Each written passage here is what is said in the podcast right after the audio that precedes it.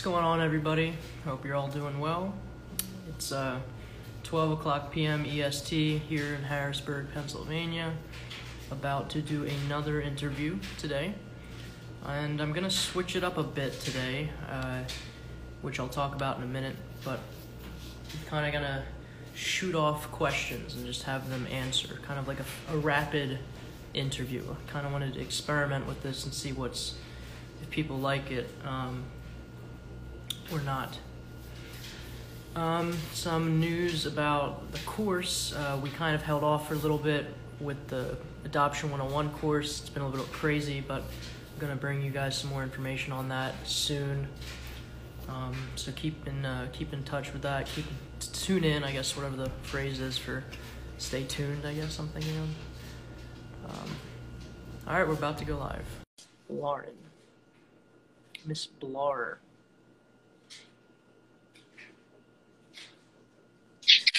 Hey. Hello. Hey, how's it going? Good. How are you? Doing good. It's kind of still waking up, but uh, it's all good. Yes. Um, how do you pronounce your name, uh, Miss Blar? Mrs. Blauer. Blauer. Uh, my, yep. My name is Lauren Blauer. Okay, cool. Nice to meet you. So, welcome to Voices of the Adopted. Uh, for anyone who's new here, uh, this platform is really meant to be a platform and an outlet for adoptees to voice out their perspectives, their struggles, their insights um, for whatever reason they want to, whether they want to promote self awareness or help themselves come to a better terms with their own adoption story. Really doesn't matter to me. That's just a platform for you guys to use.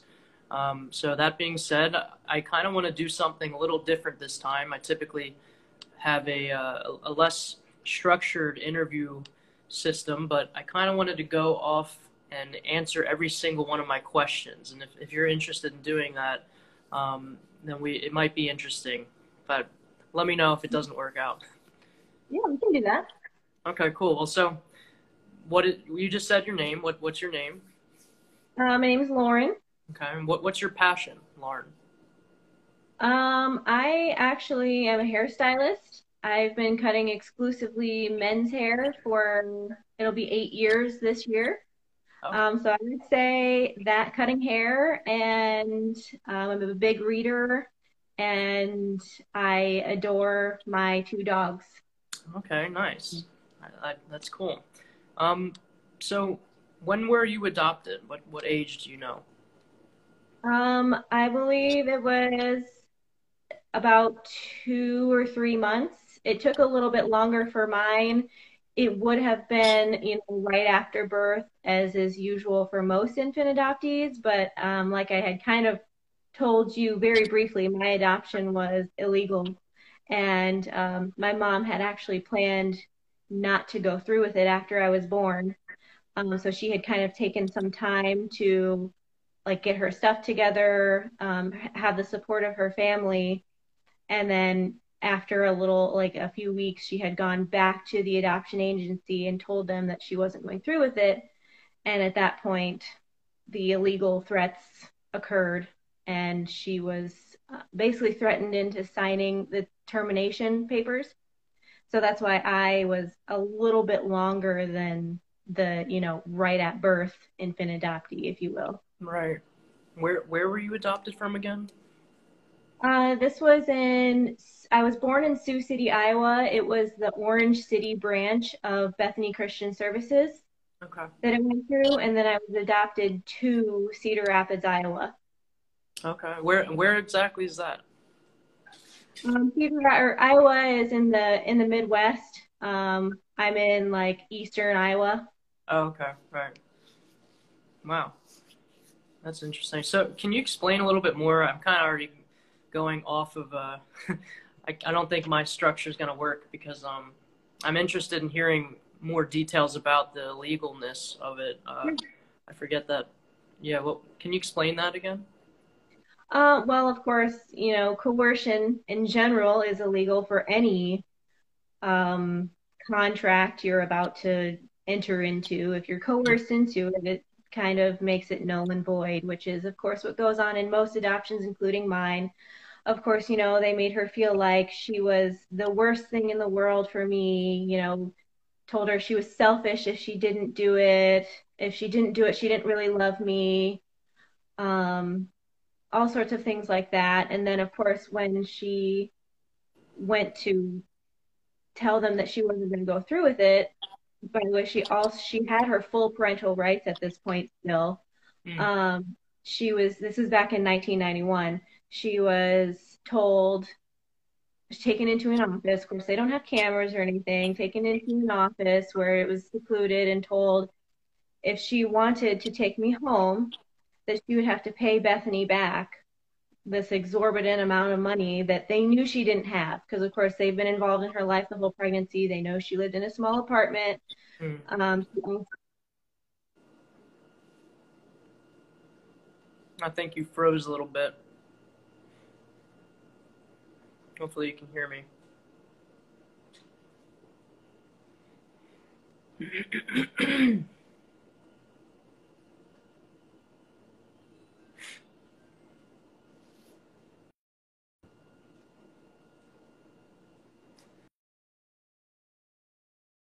having some technical difficulties here.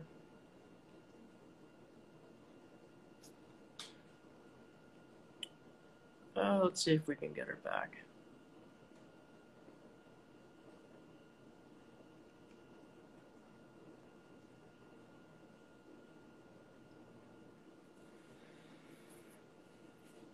Well, anyway, in the Adoption 101 course news, uh, yeah. Oh, she's back. Never mind. Hi, sorry, I turned the Wi-Fi off. I don't know if that was the issue, but yeah, no problem. So um, sorry, I don't even remember where I was now. Where did I start? Where did I cut off at? You were con- you were talking about uh, the hospital, I believe, um, with your adoption. Okay. At the agency, when my mom uh, told them that she was going to take me home. Yeah. Um, basically, they told her that she had to pay back all this money which um, you know she was young. I think she had just turned she turned 20 uh, like a month after I was born. So she was young. She didn't know that this was untrue. For one, uh, she didn't have to pay any money. She is my legal mother. She had all her rights, but it oh. was illegal for them to say such a thing because you you can you can frame it as as an, another coercion or you can frame it as a threat but uh, it was illegal and did not give her a choice mm. if you will. Yeah. She didn't have a choice to give me up. She was threatened coerced and threatened to. Wow. And when did you find all that uh, all that information out those details? What, do you know what age you were? I was in my mid 20s and i just found this out after I started coming out of the fog and telling her a little bit about that. And then that's when she told me that story. And I think at that point we had been in reunion for probably seven or eight years, seven or eight years. Mm. And she, I don't know, she didn't think it was relevant or if it's too painful for, for her to say, or she didn't want to give the pain to me. I'm not sure, but um, that's when she told me probably four, three, four years three. Oh, let's see. I've been out of the fog for two years now, I think. So it would have been about two years ago they found out. Okay, cool. So obviously that was a huge turning point for you recently. Um, what, do you remember any of your struggles when you were growing up, and and how long have you known you were adoption, or did you always know you were adopted? Um, so I was told when I was about, I think I was three, three or four, and I remember being told. Um, and what I remember most about it wasn't the words, but the fact that um, the woman who raised me cried when she told me. Also, that's I'll kind of use that term. I will not give her the term mother in any capacity. Um, but the woman who raised me cried when she told me. Hmm. Uh, so that was my first kind of learning about adoption is that if we talk about this, it's a sad thing or it's going to make her cry. Mm. Um, I was told, you know, I think there was an occasion at a, a store one time and some lady asked me, I know you can't tell now, but I have really, really curly hair. Okay. And the gal at the store told me, she's like, Oh, your hair's so pretty. Where do you get such pretty hair from? And I go, I'm adopted. I get it from my mom. And I was immediately um, told, We don't tell people about that. You know, we don't we don't want anyone to know. We don't want anyone to know. Um, so that's kind of some early learning experiences about adoption. It's shameful. It's a secret mm. uh, things like that. And so, you know, I don't remember exactly when I started to really grieve about my mom, but as I grew up, I would just, you know, in bed at night alone, cry and cry and cry, just wanting my mom. And of course, because of those other experiences, I knew I couldn't let anyone hear me. I couldn't tell anyone. I couldn't go anywhere for comfort for that. It was just something I had to suffer by myself. Mm.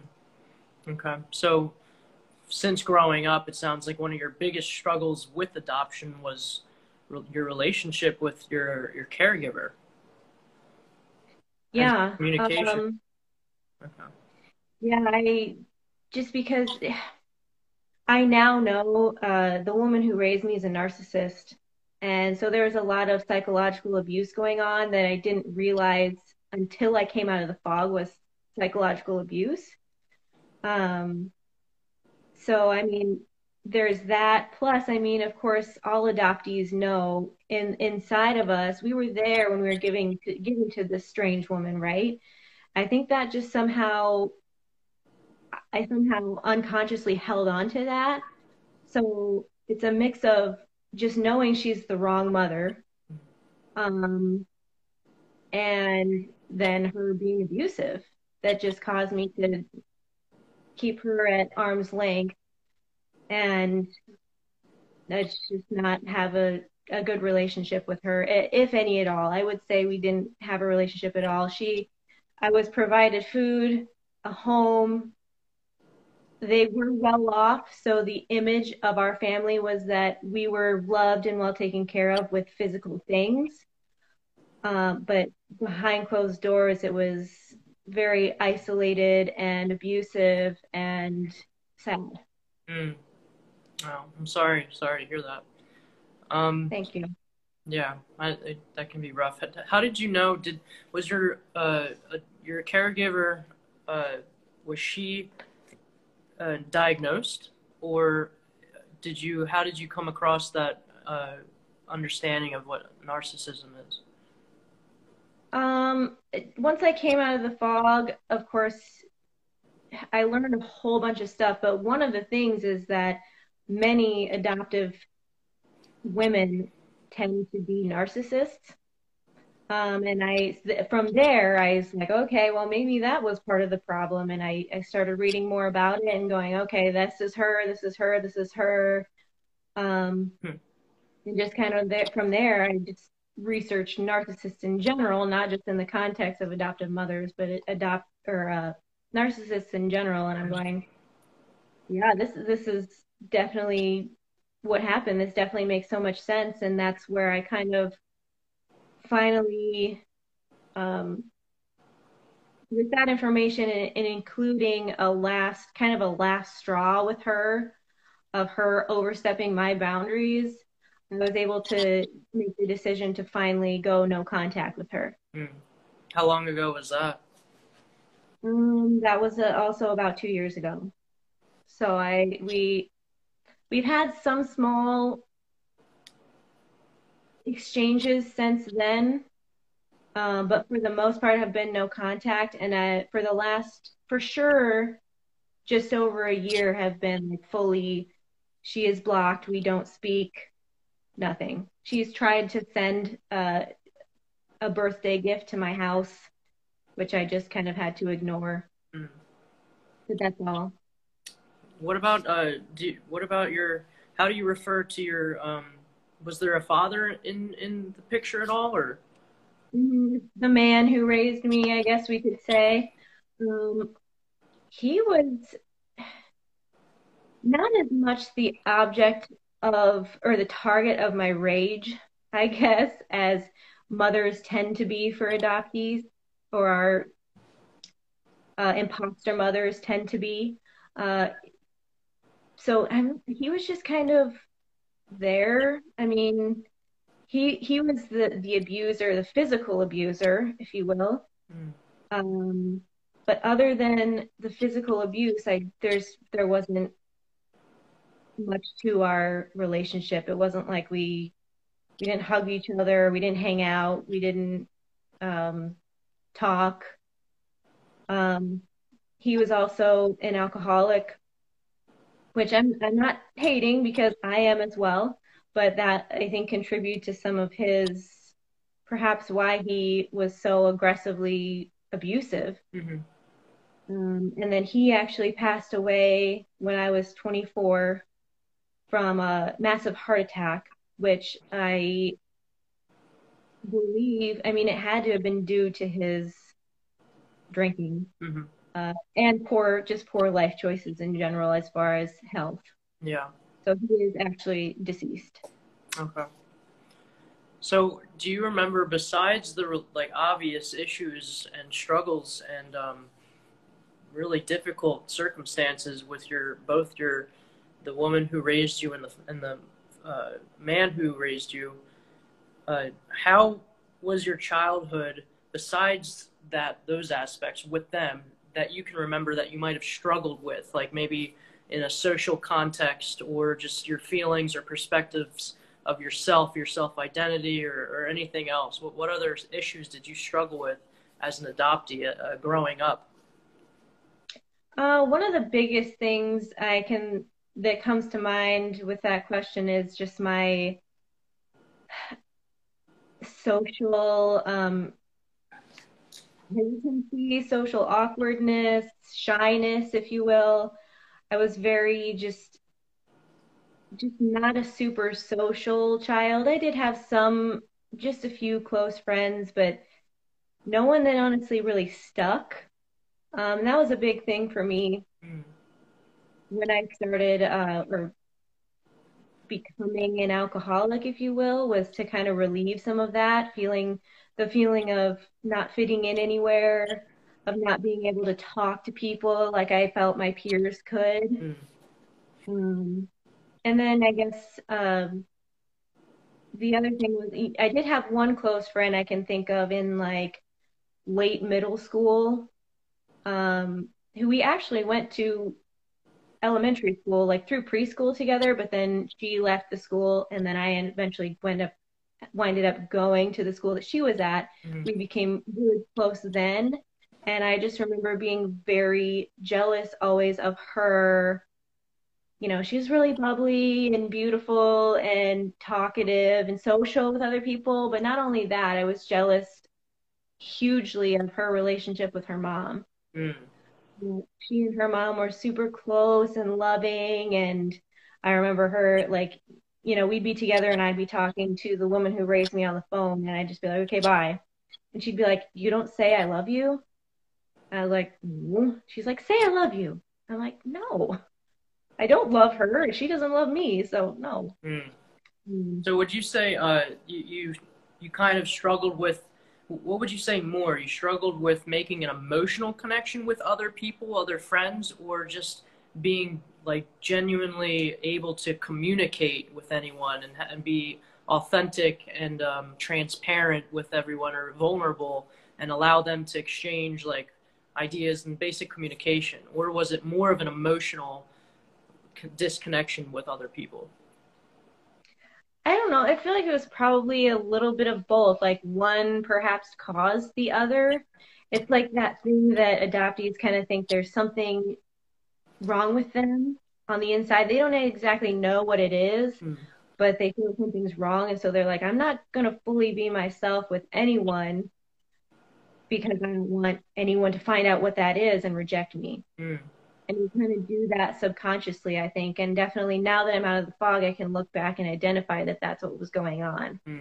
Um, I could definitely be myself more with friends than I could be at home, but still, it was never like a really let anyone in sort of thing. Right. So if I it sounds like a natural fear of rejection then. Yeah, of course, is what we all experience, and some of us are able to come come out of the fog and realize it for what it was, mm. and then it stemmed from our initial abandonment. Um, and now, now I can finally recognize it as that. Hmm. So, what what did you do, if anything, um, to kind of help yourself along your journey? whether it was when you were a kid growing up or an adult now. Um, I know one of the things is obviously cutting, cutting uh, your the woman who raised you off. But were there any mm-hmm. other coping uh, strategies, or did you talk to any therapists, or what are some of the solutions that really helped you come to a better, more uh, stable foundation of yourself?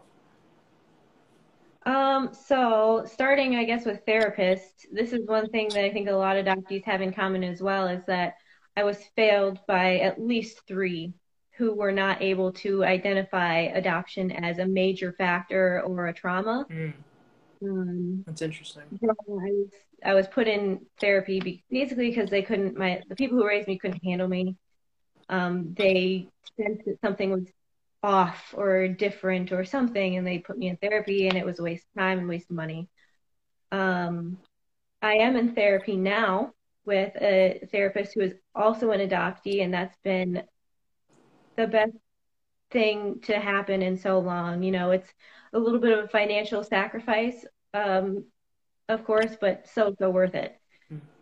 so I'm, I'm definitely thankful for for that being in my life now um, However, growing up, I just kind of had to white knuckle it. Uh, my friends were kind of an escape, but all the feelings that I had and the triggers that happened, I just kind of had to suffer through. Mm-hmm. Um, I did use alcohol as a coping mechanism for many years. Mm-hmm. And then cocaine came into that picture as well um, in my mid 20s or so. Mm-hmm. So by the end of my active addiction, it was it wasn't just alcohol or coke. It was the combination of both of them that I had to have. Mm-hmm. Um, so that was my coping mechanism for um, many years. And in, in some ways, you know, as unhealthy as it was, I feel like that saved me because I was in active addiction and using through the death of the man who raised me, mm-hmm. who, like I said, we didn't really have a relationship, but I was extremely upset by this. And now I can recognize that that was because it's kind of like a reliving of the loss of your your mother. Sure, sure. And I, I don't know, for some reason, I, I don't know if this is truly the case, but I feel like I would have died through that emotional time if it hadn't been for drugs and alcohol. Hmm.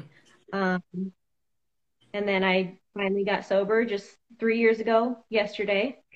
Oh, and yeah, right. Congratulations. Thank you. And now have better coping mechanisms, um, especially through therapy. Um, I've gotten coping me- mechanisms through that as far as um, basically the, the the method that we're using is reparenting your inner child yeah. where you were abandoned and alone and experiencing loss all by yourself. Now you are the, the one to parent yourself through that. Yeah. Um, so that that's helped a lot. Mm. That's great. Yeah. I definitely noticed, yeah, that's being your, I mean, so many people, whether you're adopted or not, have to uh, do a lot more inner child work and reparenting themselves and things like that. But especially for adoptees, it tends to be like the number one thing that we have to learn because um, for me, I feel like, and a lot of adoptees, I feel like, have always parented themselves in a logical way, um, in a perspective way, but not the emotional way, where you have to like love yourself because it's like the whole love thing that tends mm-hmm. to be very difficult uh, for an adoptee, especially I think, and people in general. But yeah, if you can learn how to be a parent in terms of the logical parenting and then also the compassionate, loving, uh, forgiveness type of validated, in, inner, internal validating parent within yourself, then you should be set. yeah. And that's a, like, when we are parenting ourselves through the grief that we know is there but we can't name. I feel like for my for myself personally, it was a lot of get over it. You know, it was the tough love. It was nobody cares because that's what I learned. Nobody around me cared. Nobody wanted to talk about it. Everybody wanted it to be a secret. Um, and you're on your own. And and and I parented myself that way and grew up with that. And I guess that kind of got me through. But um, yeah, it's the learning to give yourself the emotional love and comfort that you didn't get. Mm. That's a, it's a whole different way of doing it. Yeah. Yeah. So. So you met. You said you've been in reunion with your biological mother and father, or just mother? Mm-hmm. Both. I'm still in successful reunion with my mom and uh, my siblings and her her family in general. We're all good. Um, I've been in relationship briefly with my bio my father. Um,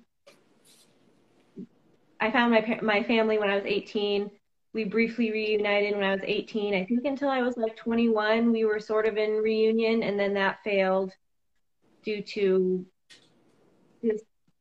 boundary issues.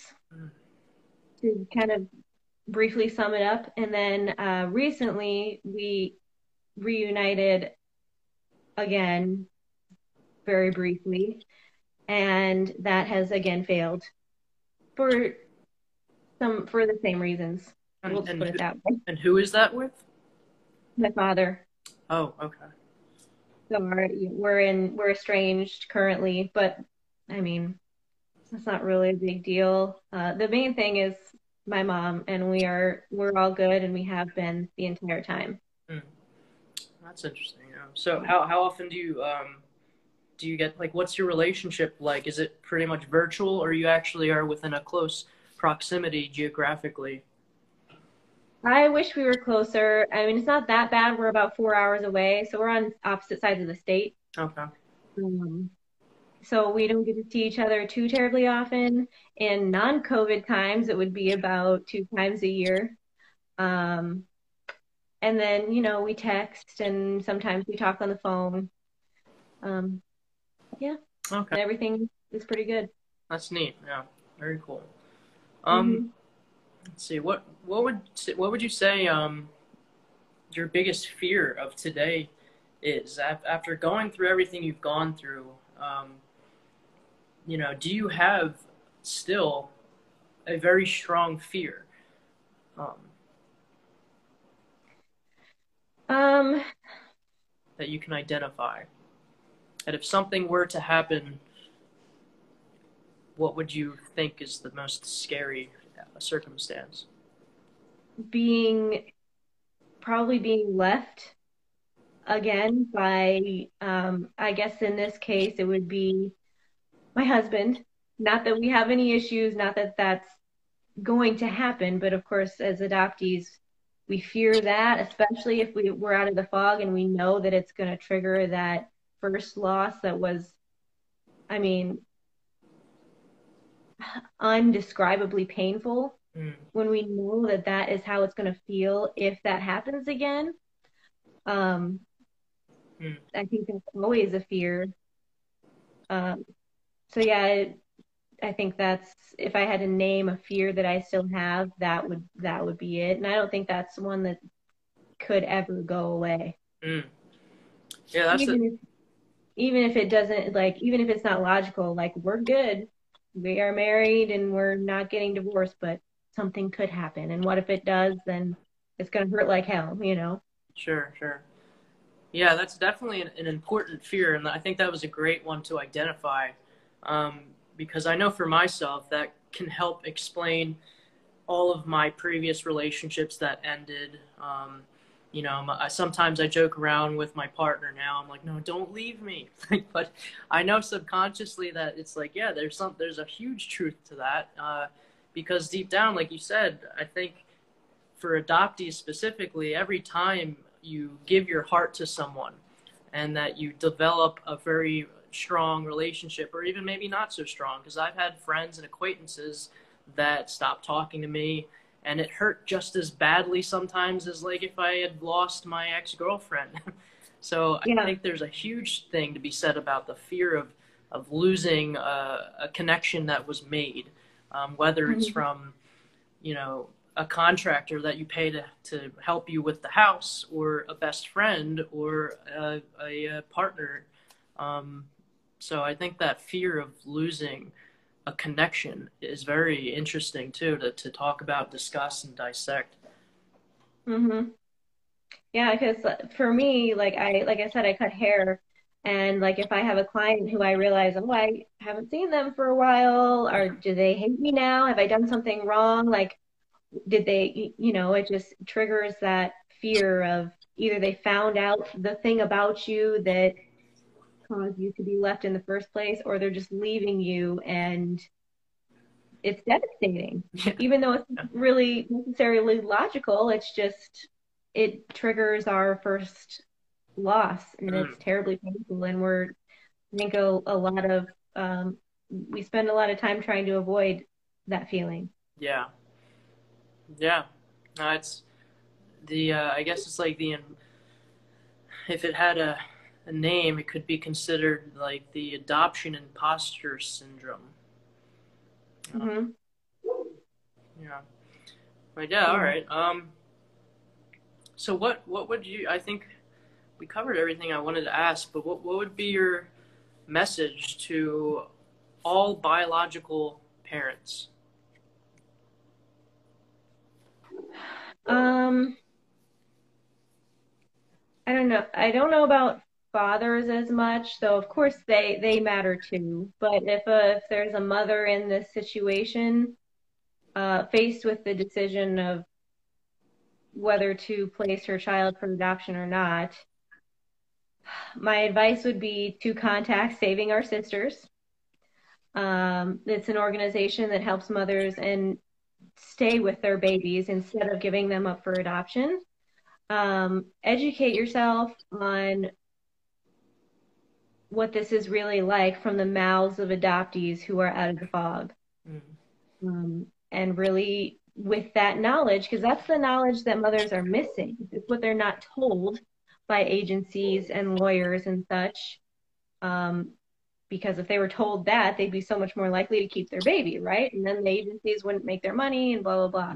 So, um, really make sure you're educated and uh, please try to keep your baby because your baby only only wants you.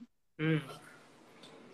Um, how about a message to all parents who have adopted already? Um, that you have um, participated in a system that is inherently abusive um, this child now has a birth certificate that is false. Um, and even if you're the greatest parents in the world, that shouldn't happen to anyone. Um, so you have participated in a system that is abusive, and you now need to do the work to educate yourself to make sure that you don't make it worse. Uh, I saw a thing recently that said, um, heal yourself, something like heal yourself first so your children don't have to heal from having you as a parent. Um, and that's especially point important for adopt, adoptive parents because um, you kind of have to do better, um, a, a, lot better, and you need to be very educated and informed on trauma.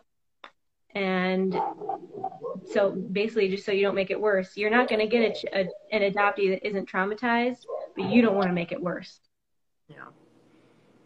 Yeah, and it's it's it's definitely so important for that message to be uh, amplified because yes biological parents can screw their child up just as much if not worse than adoptive parents but the difference is adoptive parents have the luxury of like of investing their time and money like before they get the child.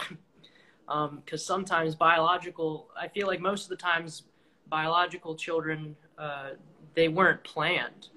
Um, so they just kind of happen. So it, it Mhm. could be a big rush for pe- for parents to like figure out parenting and and I get it, um, which that's like a whole nother conversation. But the difference is like with an, a parent who's looking to adopt, you have to go through so many hoops, and you have such a long time period to learn everything you can before getting a child. So Mhm. you should be held accountable to learn everything that you need to learn before getting the Mhm. child. Um, whereas parents who just kind of pop out a kid, they might not have that luxury, I guess, if you want to call it. But I mean, um, but yeah, and you need to become educated not just on the mainstream, not what the adoption agencies are feeding to you, not what other adopters are feeding to you. You have to listen to adoptees. And uh, especially if you're infertile, oh my God, if you don't get help for that first, and you think that the adoptee is going to heal you or heal your pain or whatever it is, don't do it. Do not do that to a child yeah, because that was part of my story as well was I was adopted by infertile adopters. Um, and that was always put on me. That was always the story that I heard. If, if, you know, adoption ever came up, it was always about, you know, poor woe is me, I couldn't get pregnant. yep, You need to work on that first. Don't don't do it to a child if you haven't. yeah, yeah. And if you have, and you're listening to this, like, start making some changes, right? um, Mhm. how about your message to young adoptees who are i don't know in their teens or, or below who might be struggling with some of the things you struggled with I know this would be so out of their hands if they're young, but they need a therapist who's an adoptee. They need um, a group of adoptees around them that uh, can they can bounce experiences off each other because someone who's raised by their biological parents has no idea what we're talking about.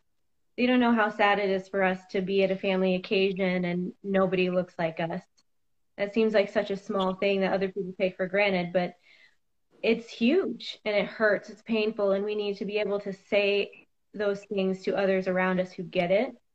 Um, so, you know, that's why I'd say for young adoptees, they need an adoptee therapist and they need um, a group of adoptees around adoptee peers as well. Hmm. yeah and just to add on that too because i think there's a huge population of adoptees who will be in a say that exact situation at a at a christmas dinner right and all of their relatives are are there and no one looks like them and there might be no like real feeling of feeling isolated or anything like you might not feel like it's very painful but there still might be that subconscious layer that you've just suppressed or you're unaware of that's like kind of digging at you every time you look at people and you know in the back of your head just knowing that you're adopted you're not blood related to them.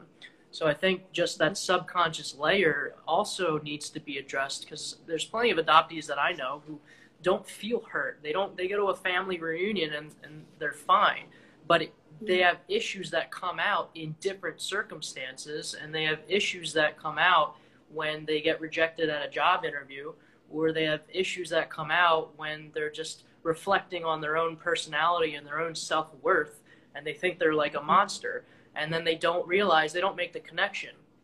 And it's like Yep.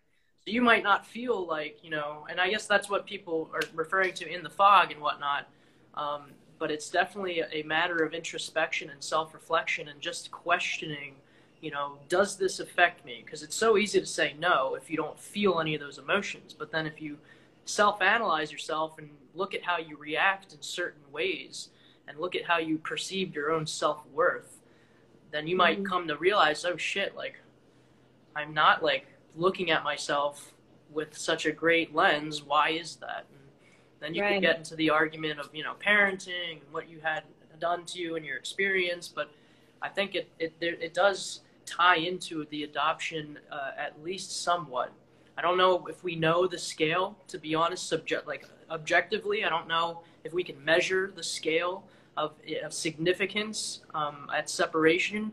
But it needs to be. It can't be zero. Like you need to acknowledge that it does affect Yeah. all adoptees um, to some Right. degree. It does, whether they realize it or not. Um, there is no such thing as ado- an adoptee that didn't experience trauma, whether they realize it or not. And that's why the key is um, from a young age, we need a, a therapist who is a, an adoptee also. Yeah. And, and only working with adoptees on these adoptee issues because they might not be around anyone else who knows that this is going to be something that presents in their life as pain or or anything else. Yeah. Um, so yeah, the the adoptee star star star adoptee therapist um, is is key to help Definitely with those have grown without your natural family. Yeah, there definitely needs to be more of them. Yes. And it's too bad that there isn't a system to make sure that we all get the therapy we need because the, the stats are 100% of us have trauma. So 100% of us are going to need help. All right. Well, how about one more message to all adoptees uh, who are adults? Adoptees who are adults. Um, I think the same thing. I wish for you that you are able to get um, help from a therapist who's an adoptee and find healing um, for trauma because it's so painful. It makes life miserable, and we we all need help with that. And then if you are an out of the fog adult adoptee and you are out there trying to spread the message, continue doing so because unfortunately we're the we're a minority already because we're adopted but then to be out of the fog and adopted we're even further in the minority so we need to continue to try to spread that me- this message so that in the future um, there can be change much needed change Mm. and so this is this is part of that what you're doing is part of that and it's awesome Cool. Now, is there any other messages you, that you have, or any anything else you want to express? No i don't think so All right. Well, thank you for for joining, and thanks everyone for watching. thank you See you. Have a good one. you too